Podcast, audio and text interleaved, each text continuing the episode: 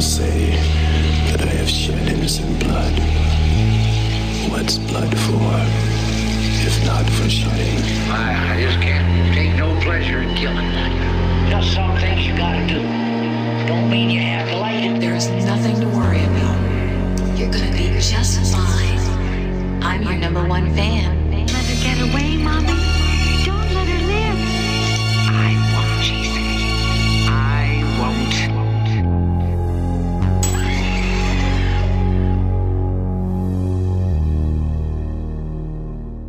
Welcome to another edition of Horrifying My Friends. I'm horror host Trav. Joining me as always via Zoom this week is producer Kate.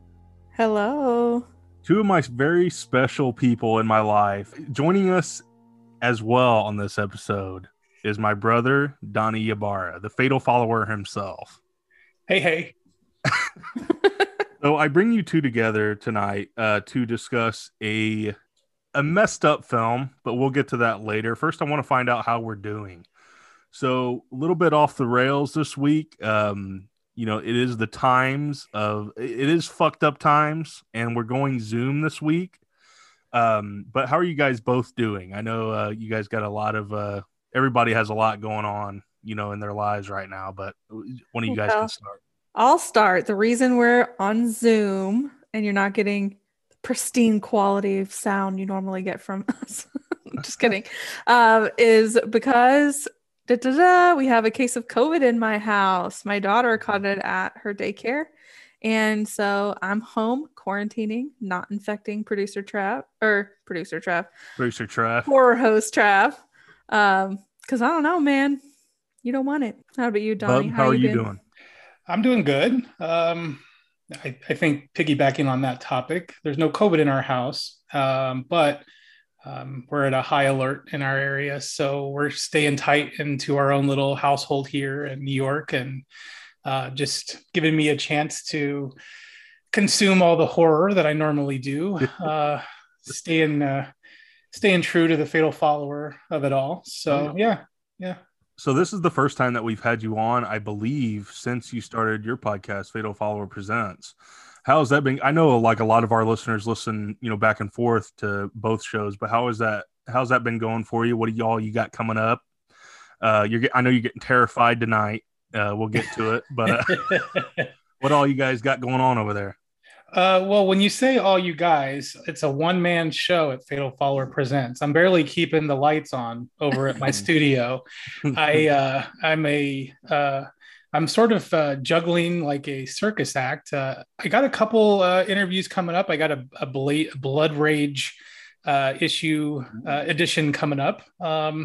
And then I'm looking at some later reviews for maybe Ghostbusters Afterlife, and also the new Resident Evil movie is coming out. I have a birthday coming up, so I'm going to do a special happy birthday to me episode in December. But aside from that, really just stuffing myself on turkey and trying to watch some new horror. Been on a J-horror kick here lately as well.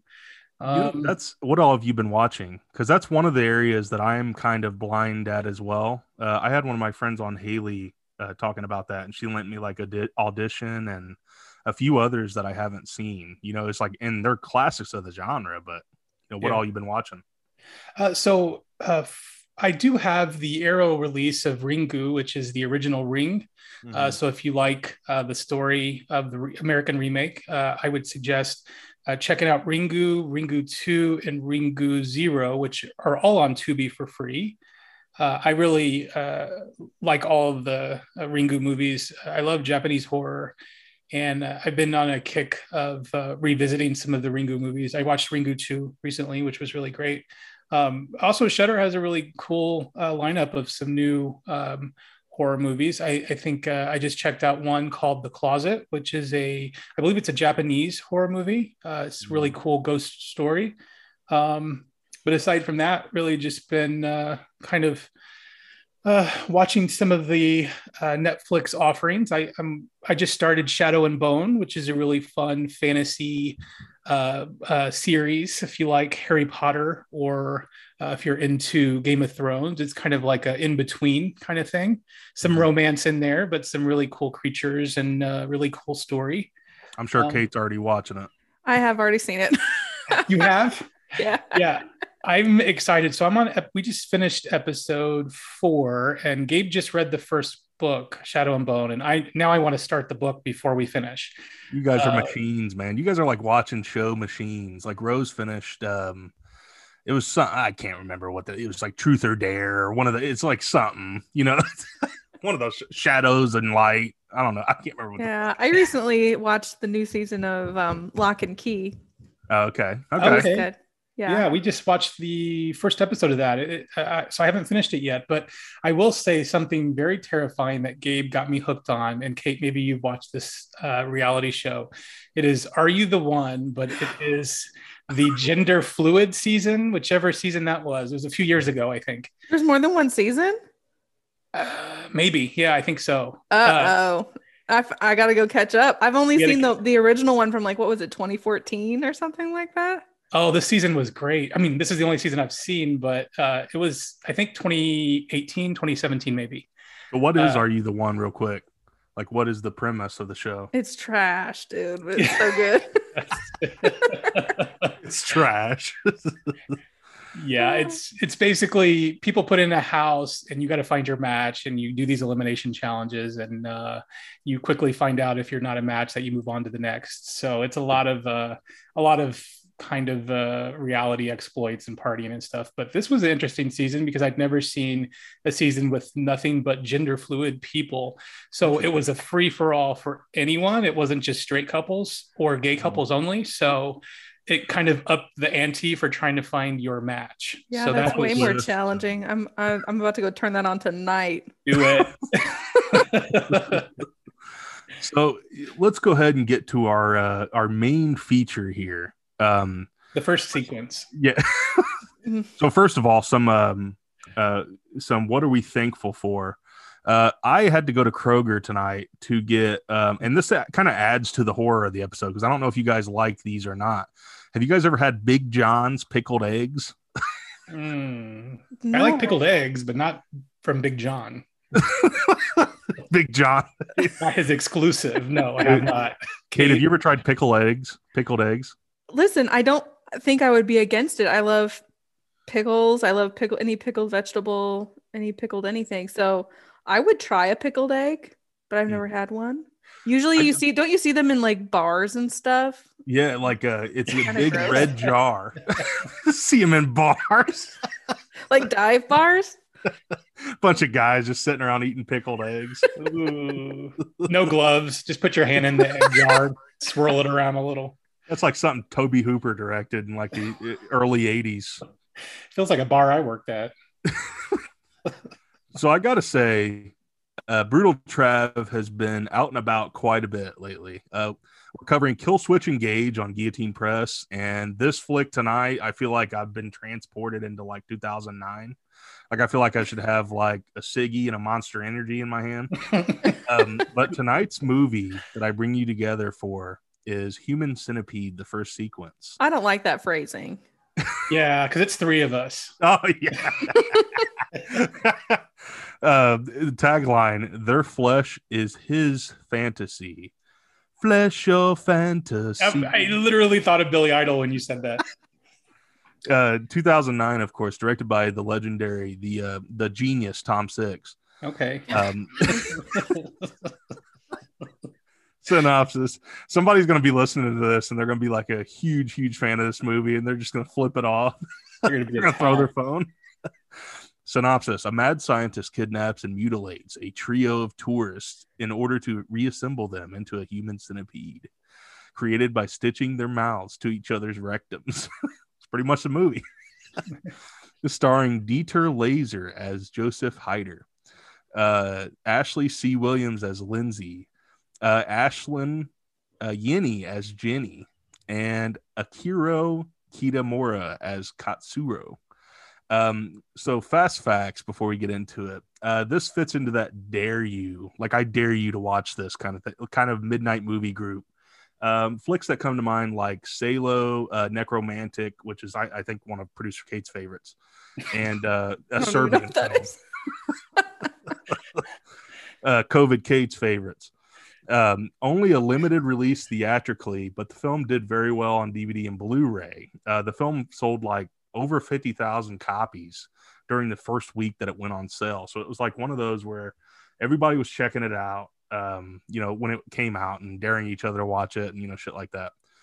It was a tough movie to cast and finance. And so like Tom Six had to basically lie to investors, like telling them that it was a movie about like a doctor, retired doctor, stitching people together. What he didn't tell them is that it involved ass to mouth. So that's an important part of it, you know. This should be like a half Horrifying My Friends, half Sleaze episode. The concept of the film came from a joke director Tom Six made with friends about like ways to punish like a child molester. And he was like, what I would do is stitch his mouth to the ass of a big hairy truck driver. And that's how this movie's premise essentially came about. A sketch was made of the centipede so that Tom Six could show the actresses what they were in for, basically. And a lot of them were just like walked out of the room as soon as they saw the sketch. Director Tom Six consulted with a real surgeon for the human centipede design, Katie.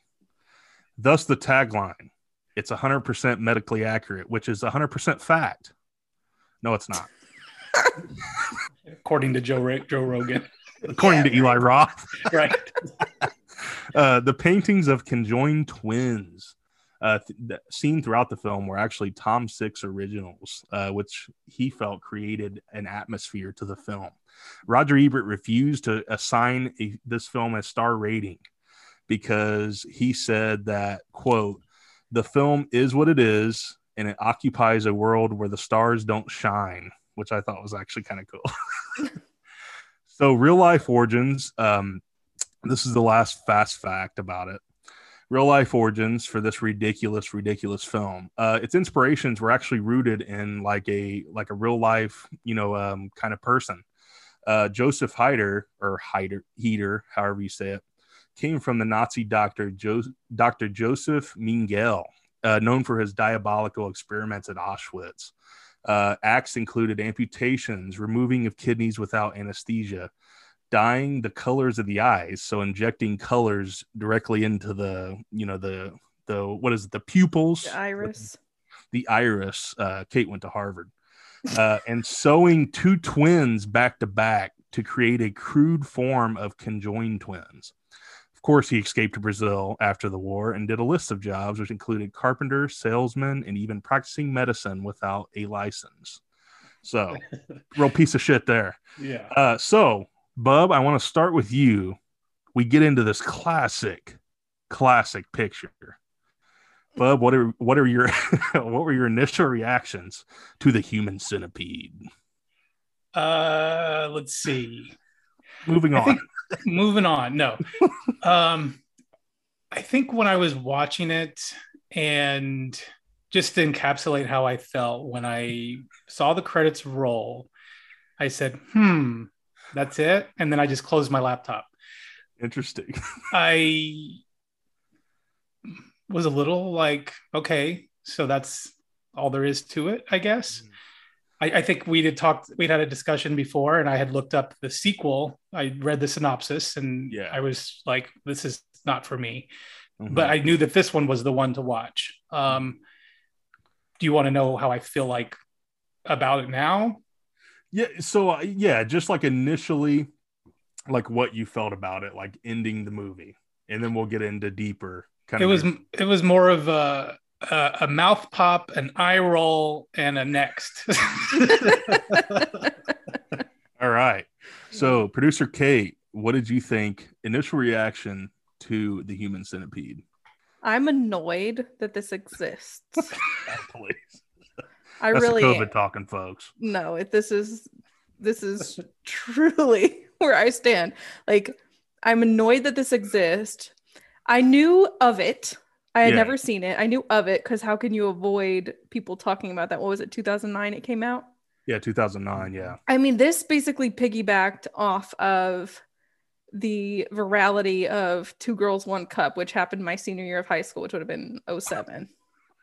like people eating shit is shocking and it goes viral. And they were like, I don't buy that story about like, oh, this is inspired by what I would. What, Two Girls, One Cup? Or no, I don't get the story that this was inspired because he was thinking of how he would torture a child molester.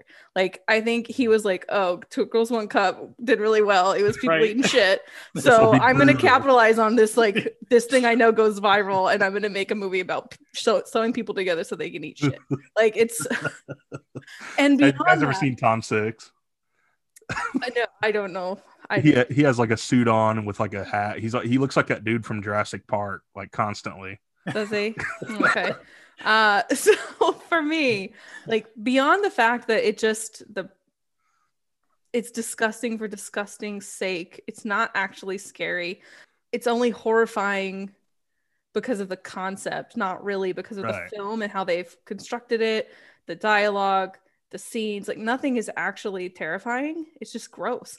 And beyond that, it's just chock full of like characters who lack any kind of common sense.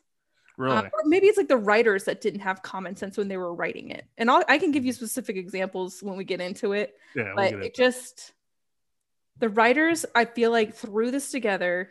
No one edited it before they just started filming. So, Bub, so Kate mentioned like the buzz about it.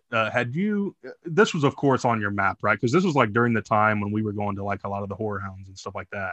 Yeah. So you were seeing this poster everywhere, but why do you think you never checked it out? Was it just like kind of not your bag?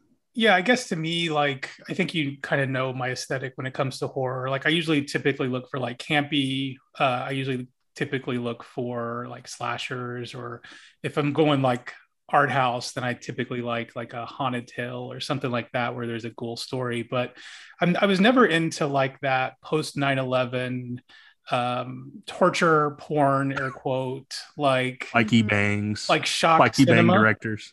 Yeah, I was never really into that. Like that kind of didn't that never really appealed to me, because usually when I would watch them, I would either be disgusted by the content, or they would put characters that you either didn't like, a lot of unlikable characters, or it would just, they would have the endings that never felt complete. And so I knew that this was kind of going to be like that, like high concept.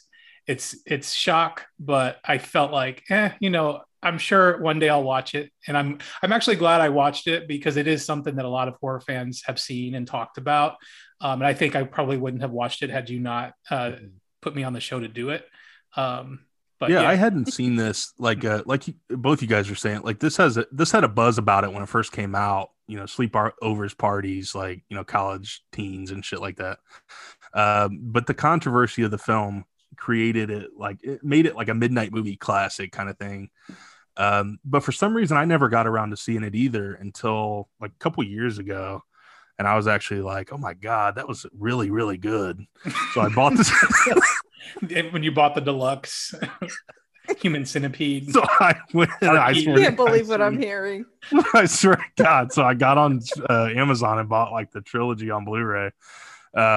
I wish we could capture that moment on this podcast where you're up at night and you just watch the movie and immediately go to Amazon and are scrolling mindlessly trying to find this. Maybe even on eBay trying to fight people for bidding wars on trying to get this deluxe edition of Human Centipede. I went to go get the first one and they had the whole trilogy and I was just like, Rose, we're getting the whole trilogy. Let me ask you guys a question though. And this is something that I encountered today after rewatching it and stuff. Do you guys think that it's actually like as bloody and like, we'll start with Bub on this one. Do you guys think that it's actually like as brutal and bloody and shit as it's kind of known for, or do you think it's kind of overblown? Because a lot of times on this movie, like really the only gore that you get, like there's some blood on the, like when he's cutting into that chick's ass, and then like that's like the only gore though that you get. Yeah, I mean, there's like the moment at the end when there's a sacrifice. I mean, that's probably the most gory, I think. I mean, I was expecting to see more of, I guess, the inner workings of the centipede, like in a way. Yeah, and I mean, I'm glad I didn't. I'm not asking for that. So that energy directed, don't hear me right now. But for the inevitable remake that had probably happened. But I'm going to direct part 4. But I was happy that it was a little less gory and stuff. I was actually surprised that it was, to be honest. Yeah. I was expecting to see a lot more of the body horror part of it. Mm-hmm. I think that's kind of why I felt a little let down. Like, I'd heard so much of the hype that when I watched it, I was like, okay, so that's it. That's really, I mean, we got to see it, but it wasn't as exploited as I thought, maybe. Mm-hmm. I think maybe in a different director's hand. And I'll just compliment a director that I don't usually compliment, but there's a scene in House of a Thousand Corpses when one of the characters gets turned into like the fish boy or whatever, the merman or whatever. Mm-hmm.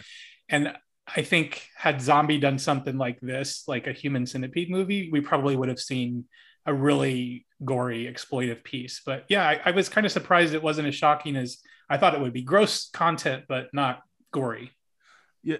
Yeah. And Kate, what did you think about that? Like, what do you think? Do you think, because I saw a quote and it was like, this out Hostel's Hostel, and it like, can't remember, out Salo or something. And I was like, I don't think it's as gory as Hostel at all. But like, no. Kate, what did you think about that? Did it live up to it, or live up to it? So I mean, I could have used a little more. Let's be honest. Let me say, I've seen Hostel, and this, like, if we're just talking about pure like gore and blood and guts and people getting ripped up, beat up, whatever, like Hostel's way. Yeah, I thought it was way worse. It's like, yeah, it's way more intense and hard to watch for that reason, because it's like nonstop. You get no breaks from it, you know? And well, to me, it was extreme at the time. And then this, no way. I mean, you get, like Donnie pointed out, the self-sacrifice scene. You see close-ups of them stitched together. You see a little bit of infection. You see the girl who tries to escape. You see her IV rip out of her arm. And I think that's like really it. And the cops like get shot. Like, it's really, it's more just you imagining how disgusting it is, you know? Like, take for instance, Inside. Like, I thought Inside was much more like gory than this movie. Hands down. Yeah. Yeah. So this is kind of like, so what we get essentially the story of this movie, and then we can get into some of the criticism of it or the praise of it, if you guys will. But the story of this movie, you meet this doctor at the very beginning, and he kills the truck driver.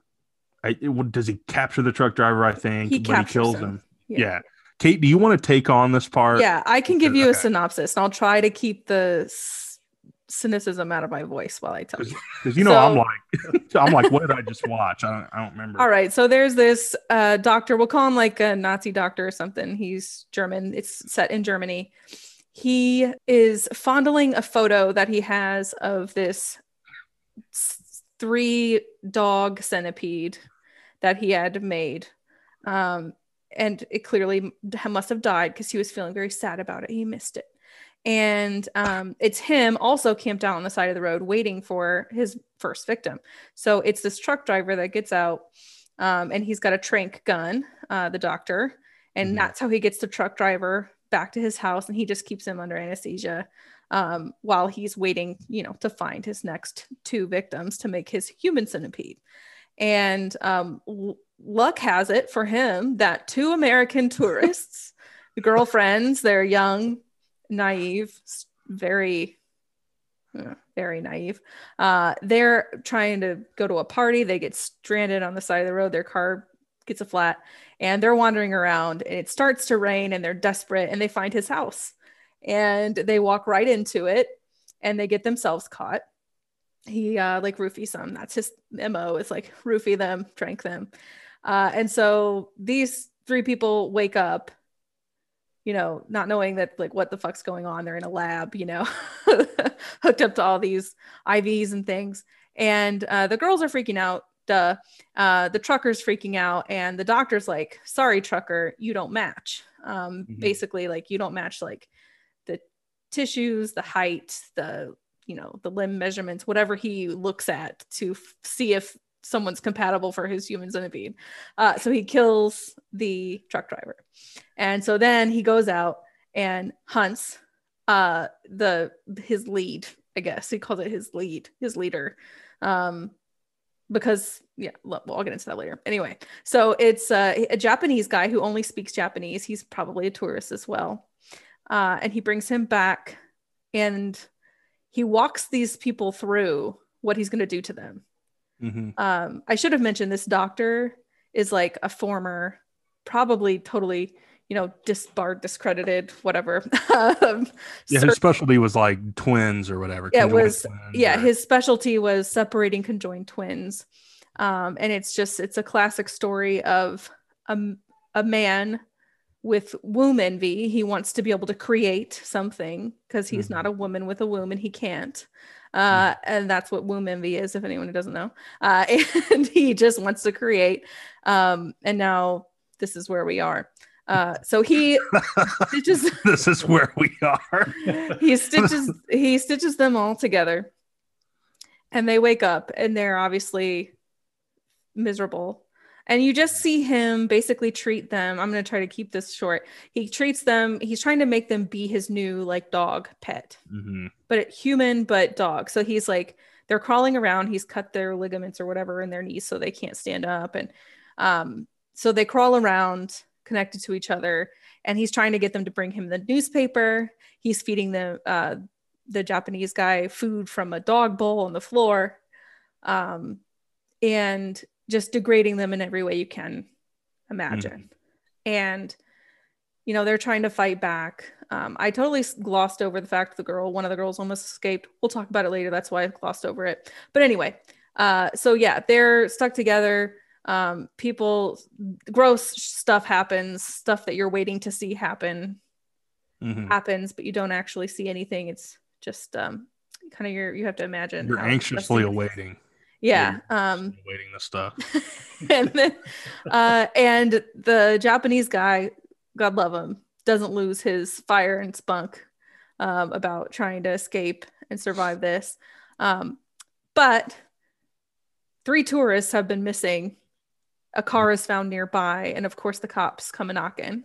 There's 2 police officers who are investigating, and they have a little awkward encounter in his house, in the doctor's house, questioning him. Both the cops are pretty suspicious of him.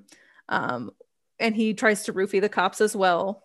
One cop is wise to his game and is like, I'm not drinking that water. And then one of them drinks a little tiny bit of the water with the roofie in it. So they're like, he's, stonewalling them. And they're basically like, we're going to come back with a warrant in like a half hour or an hour. So, whatever. And they go off and then they come back. The doctor, in the meantime, a bunch of shit's happening. We can talk about, the chaos that happens once the cops arrive. And when the cops come back with their warrant, they come in, they separate immediately. They've got their guns and they're hunting down the doctor.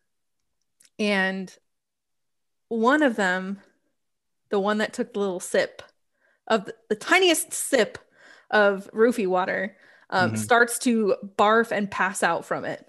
Like hours later, don't even get me. This is where I got to slow down because I'm getting so mad about the nonsense of it. But anyway.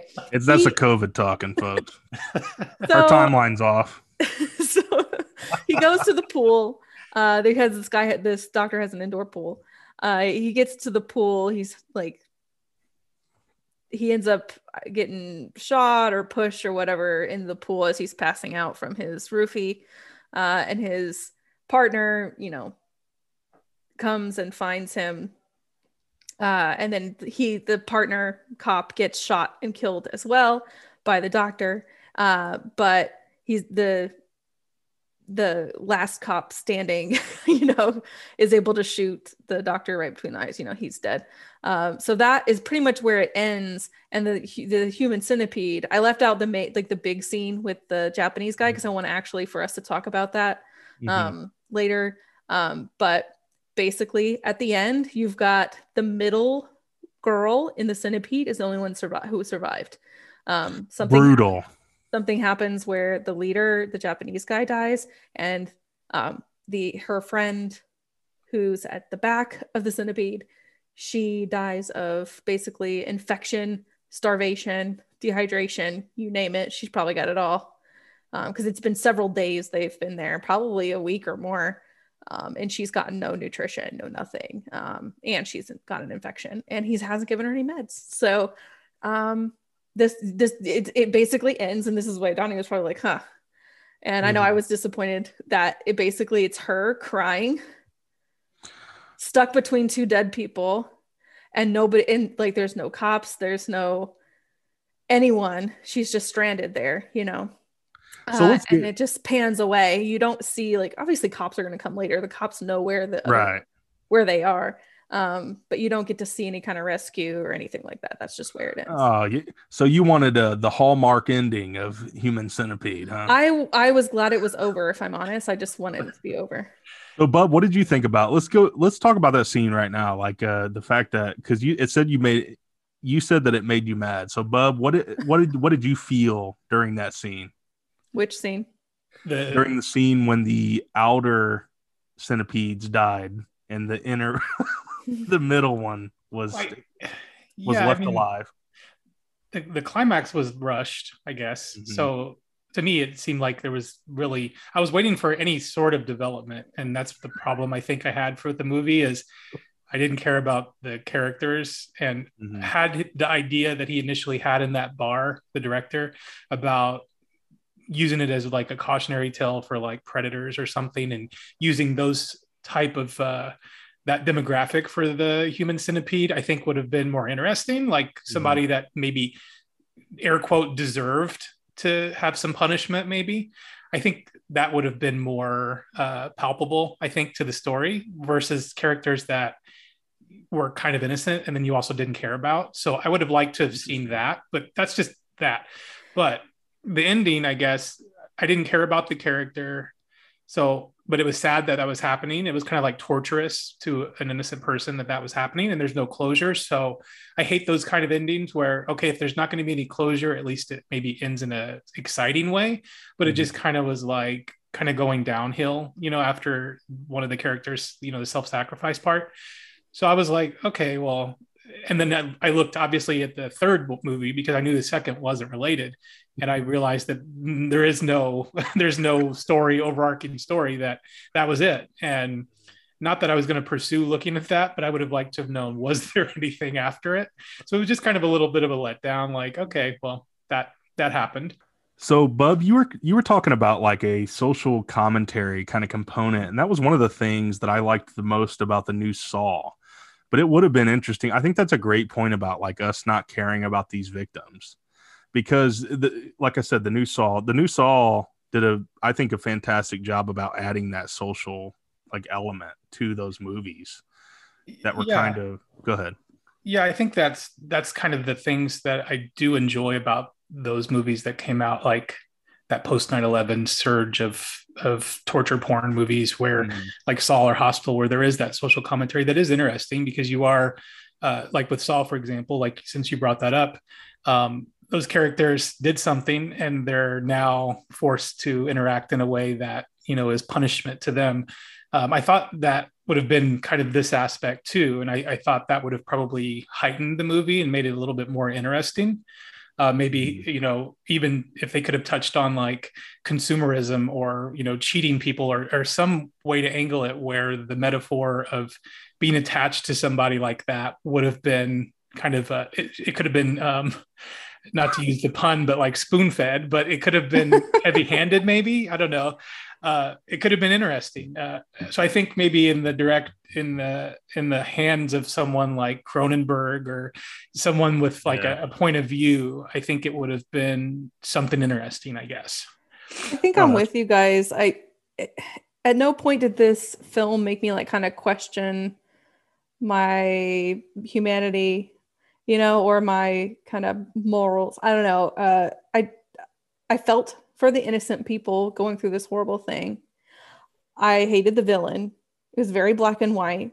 There's no ambiguity, which like to me usually makes for a richer story, richer characters. And that's what was such a letdown about this, because I was already not really looking forward to the concept at all. and then it didn't do anything to really make it worth it, you know.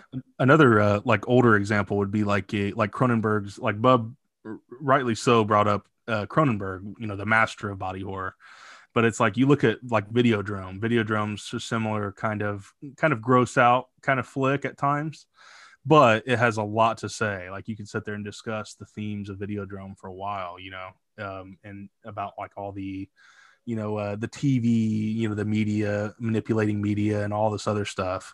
Whereas this, I think I do agree, although I think it is a stronger film than my two cohorts here. I do agree that it is kind of hollow, you know.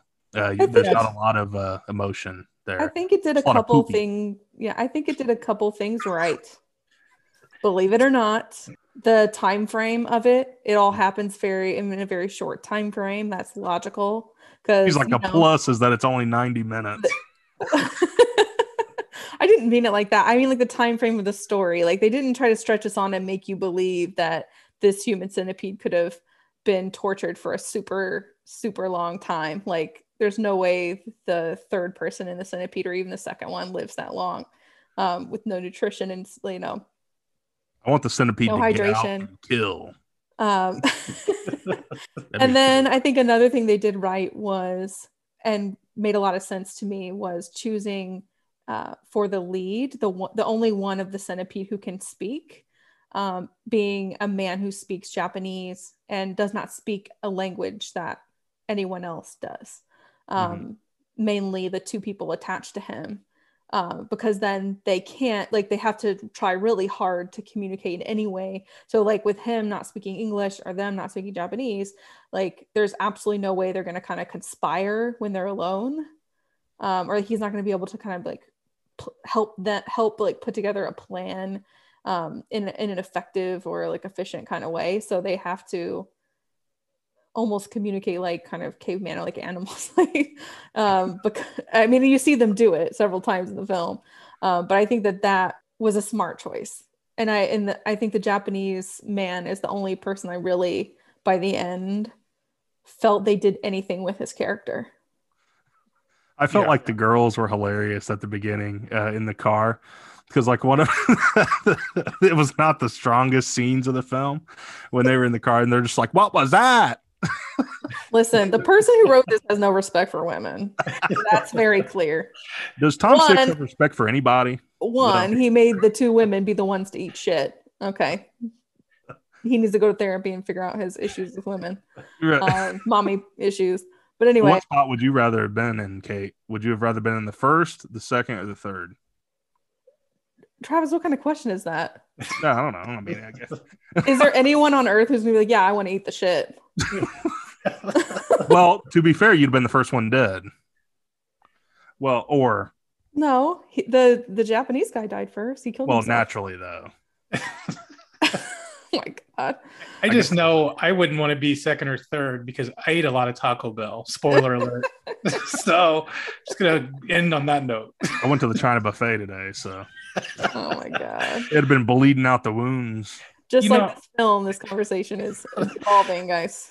I have a couple pluses, and then I'm going to compare it to something that I dislike, but maybe did it better. Mm-hmm. So the plus is, well, there's some scenes that are pluses, I should say, because I don't really like anything about the movie, but there is a plus.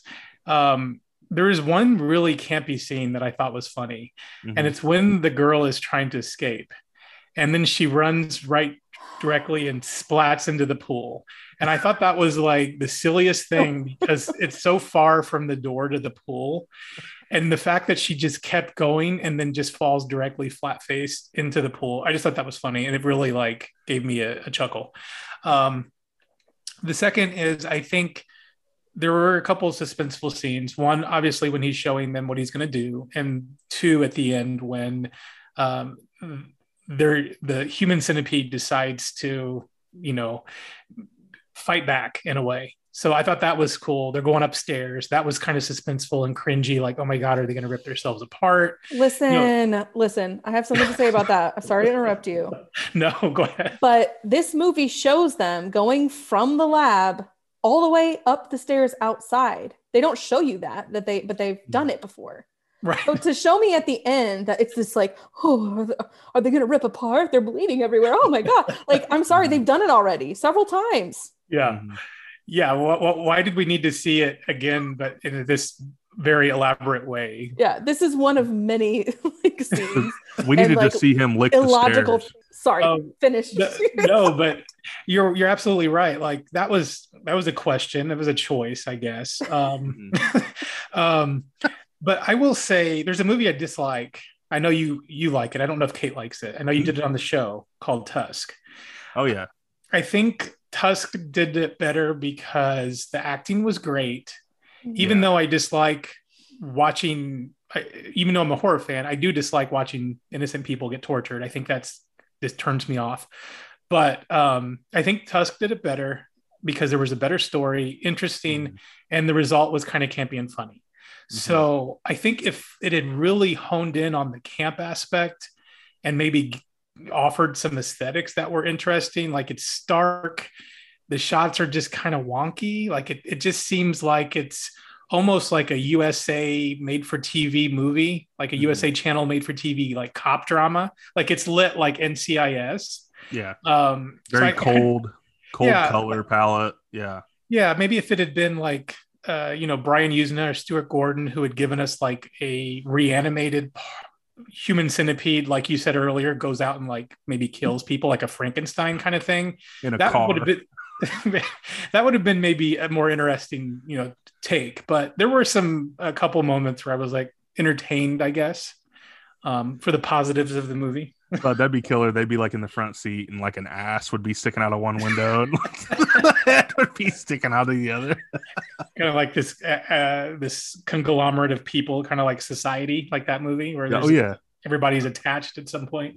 Yeah. And I'm glad you brought up Tusk too, because that movie is very warm. Like you look at a lot of the shots of that movie, and it's like, especially those shots with Michael Parks when you're in by the fire and he's telling stories, and it's like building this really creeping dread and atmosphere. And I think that's one of the things that this movie lacks as well. I think that's a great point. I actually really like Tusk. I like it more, way more now than I did when I even first watched it. And I think you're spot on that Tusk builds characters in a way this one didn't bother to. Mm-hmm. Yeah. No, I agree. Bub, this is kind of to Bub. What's the most messed up film that you own in your collection, do you think? Just right off the top of your head. Because I know that you don't get into this kind of shit like a lot. No. So I think one of the newer movies I own that's probably out there for me, and maybe it's been repulsed by other people with fans, is maybe Terrifier.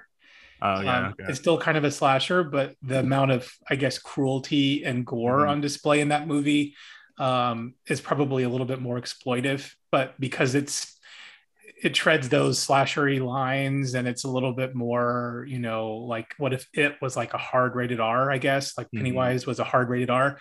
That's probably why I think that would be one of the more extreme ones that I have. But I don't, maybe the Saw movies, which aren't really, they're kind of tame now, I think, but they're still kind of brutal in a way. But yeah, I don't really own a lot of those kinds of movies. Like I don't own Hostel or anything like that, but most of my stuff is really campy stuff. I don't get into the real serious nihilistic vision that a lot of these directors have. I'm just not in like it makes me a little sad to watch it. Like I wasn't sad when I watched this because I didn't really feel anything. But like watching like Tusk, for example, like that movie kind of makes me sad. So I don't revisit it just because it's like someone that was tortured and now they're a walrus. You know what I mean? Like, I don't know if that makes sense. Okay. So why don't we go around and kind of do a wrap up here and talk about like our overall rating. Let's rate it out of 5 human centipedes. Let's give this film a rating. Bub, let's start with you. I want to go with a 10, like not with a 10 out of a 10, because 10 out of 10. All right. It's easier for me to do that. I'm going to say it's a 2 out of 10. Interesting. Yeah. Cannibal Holocaust, was it? Yeah. That you introduced me to? 9.5 out of 10. It was a little higher because I think there were some elements that were better. Like it was I would put it in this kind of genre, like shock cinema sort of thing. Yeah. I enjoyed that one more than this one, even though I didn't like that one as much either. But yeah, I would say 2 out of 10, unfortunately. Like you said, too, that's another example of a movie like that has a social commentary aspect to it. There's definitely meaning. There's definitely some commentary in that movie. Yeah. And this one, you know, obviously kind of hollow. Kate, what about you?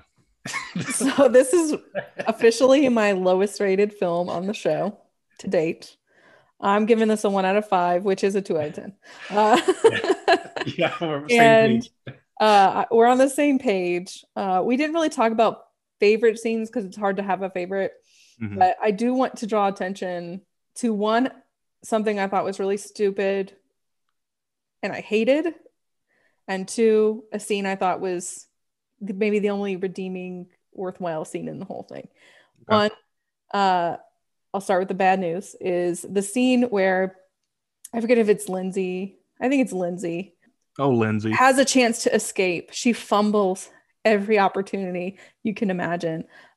Like, she wastes time. She falls in the pool. She is like sitting there listening to this guy act crazy while she could be finding a phone or finding a way to get out of the house.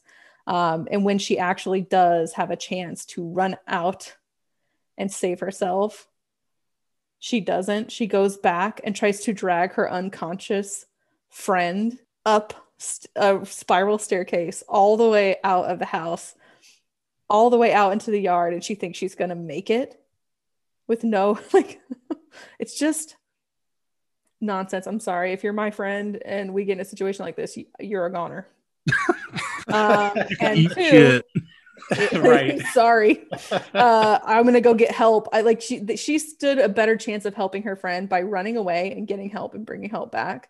Because he doesn't have a third, right? He's not just going to connect two people. Like, so her friend could still have been alive by the time she got back with help, but she fumbled it. But anyway, so like that I really hated. And that was one example of many in this, which is why it gets a 1, of just absolute illogical choices of the characters. The cops have do so much illogical shit. Even the doctors, like, and he's batshit crazy, and he's even saying and doing things that don't make sense to me. That made it more unenjoyable. And like Donnie said, they didn't make it funny enough to make up for it. That, like, that combined with the fact it's disgusting and doesn't need to exist has it at a 1.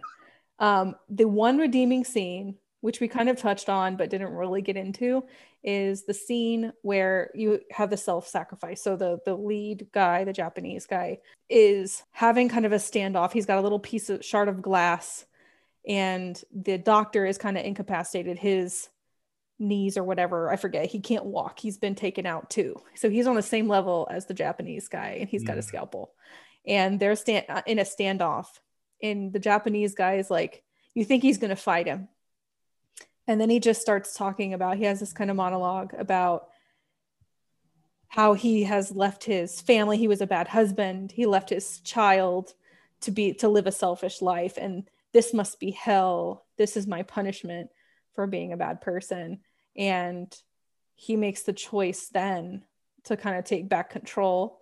And he takes the shard of glass and slits his own throat. Probably, I would say that's the goriest scene of the whole thing. And then that was a good scene.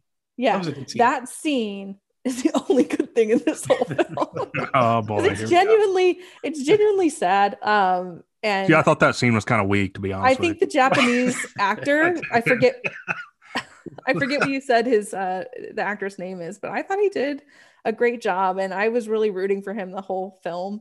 Akiro Kitamura. Like, yeah, I like him, you know, just cussing out this doctor the entire time, finding ways, like trying to get the girls to like kind of help him escape, biting his ankle, which is like very much like what a dog would do, you know, refusing to take him the paper, like dropping the paper over and over. Like, I think the only positive to come out of it is that actor and like what he brought to the role. But anyway, the girls unfortunately just had this like muffled nonstop crying. At no point did they get numb. At no point. No pun intended. Muffled. At no point. At no point did they like go numb, which you would think like you kind of would just kind of accept, okay, at some point, not accept it, but essentially kind of go numb to it. And you never see that. You just see them in a constant state as if it just happened. And this is like days have gone by. So to me, it was like, there's some direction that was needed there. But anyway, long way to say, and I just wanted to make sure my 1 out of 5 was justified for our listeners. And it wasn't just, I was grossed out. But yeah, this movie wasn't good enough for the content. Travis. So old man, come and take shit. Yeah, Bub. So tell us, like, why is it such an exciting genre piece, mind-bending twist of a tour de force taut thriller to you? If you didn't tell me this, then I would assume that this was directed by the great Christopher Nolan. No, I would give this like a 2.5 out of 5. I actually like the second one a little bit better. Maybe that'll be on our sequels list that we're that we got coming up. The second one is very fucked up. Does ups the fucked upness. I think doubles it probably. I actually think this film is like I don't think any film of this genre, like not the genre, but this type of film, like even Tusk isn't like a great film. You know what I mean? Like in none of these movies really are like fantastic movie, like fantastic, well-made, well-directed, well-casted, well-scripted, but they do their goal of shocking you rather well. And I think this movie does a pretty good job of that. Like I would give it like a 2.5 to 3 out of 5. I'm always like a little bit more generous. Like I said, when I watched this the first time, I was not like disgusted or anything, but I tend to kind of go into the more perverse, stuff than a lot of people do, like the more bizarro kind of stuff. And I love a lot of that type of stuff, the more off the wall kind of shit. Is this the most brutal movie you have in your collection? I'm going to turn the question back to you. No, I would say probably, well, I have Necromantic. That's one. So that one's pretty brutal. I have Funny Games. Funny Games is a pretty brutal movie. Yeah. Yeah, but yeah, I like this kind of shit though. It's like off the wall. It's not realistic, at all. And I kind of like that part of it. It's like we talked about. It's not campy, but it is very unrealistic because it's like nobody would fucking do this. You know what I mean? Like there are serial killers out there, but nobody's gonna sew somebody ass to mouth to make like an animal. So like, I think part of me enjoys like that bit about it. It's like almost like an off world, like, a more fucked up kind of grindhouse type of movie.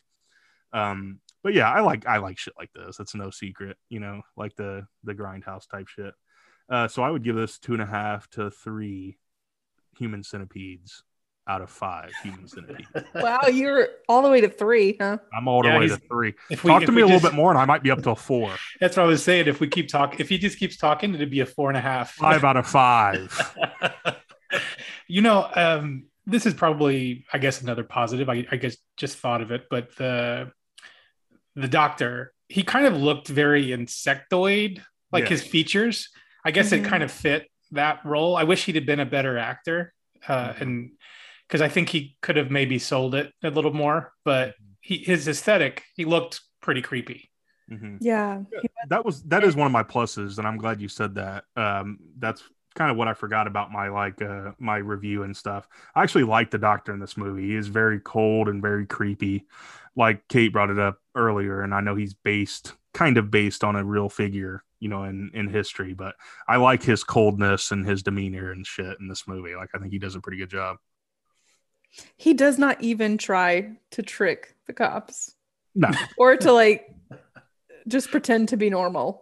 Yeah, let me try to roofie him first and then scream at him. No, don't get started. But to your point though, of him like constantly needing control, he almost expects the cops to be like easily fooled and shit. Like he's just like, no, you're playing my game, and they're just like, no, we're not. Like we'll be back in 20 minutes with this fucking piece of paper. And he gets so pissed about that.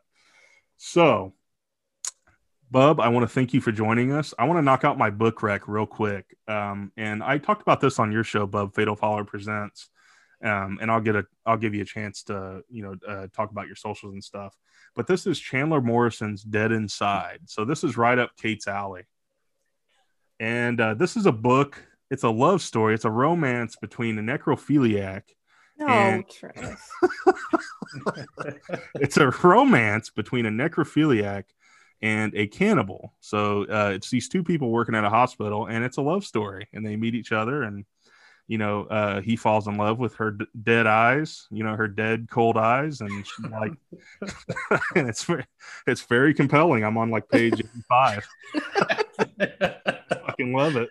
But yeah, Chandler Morrison's kind of like the gross out king, like in the bizarro world, and he writes a lot of stuff like Brett Ellis Easton, I think is what it is, like American Psycho kind of shit. But yeah, that's my book rec of the week. It's out of Death Head Press, I believe. Bub, I want to thank you for joining us. Go ahead and give folks your socials and where they can find you. Awesome podcast Bub puts on. Go check that out. Oh, thanks. So you can follow me at Fatal Follower Presents at Gmail. You can connect with me there, or you can reach me at Fatal Follower Presents on Twitter and Facebook, or Fatal Follower on Horrorino. All righty. Kate, thank you for coming along with me on this journey through Human Centipede. Thank you, too, for being my second and third pieces of the Human Centipede of tonight. Sorry, boys. You two are eating shit, not me. No thanks to you for introducing us to this. Maybe we'll reconvene for the second entry in the trilogy. But as always, you can find us on Facebook and Instagram at Horrifying My Friends, and on Twitter at HorrifyingMF. Hit me a line at Cap Creature on Twitter as well, or shoot me a line on Facebook, Travis Ybarra, whatever. I think I'm public on there. Thank you for joining us for this fantastic film. What's the most fucked up film in your collection? I know a lot of horror heads listen to this. What's the most fucked up picture that you own? I want to hear about it. I know people are... Because you want to go buy them. Yeah, because I want to seek them out, on the dark web. But this has been an awesome episode, a fun episode to record with you guys. But thanks a lot for joining me. Thank you. Later.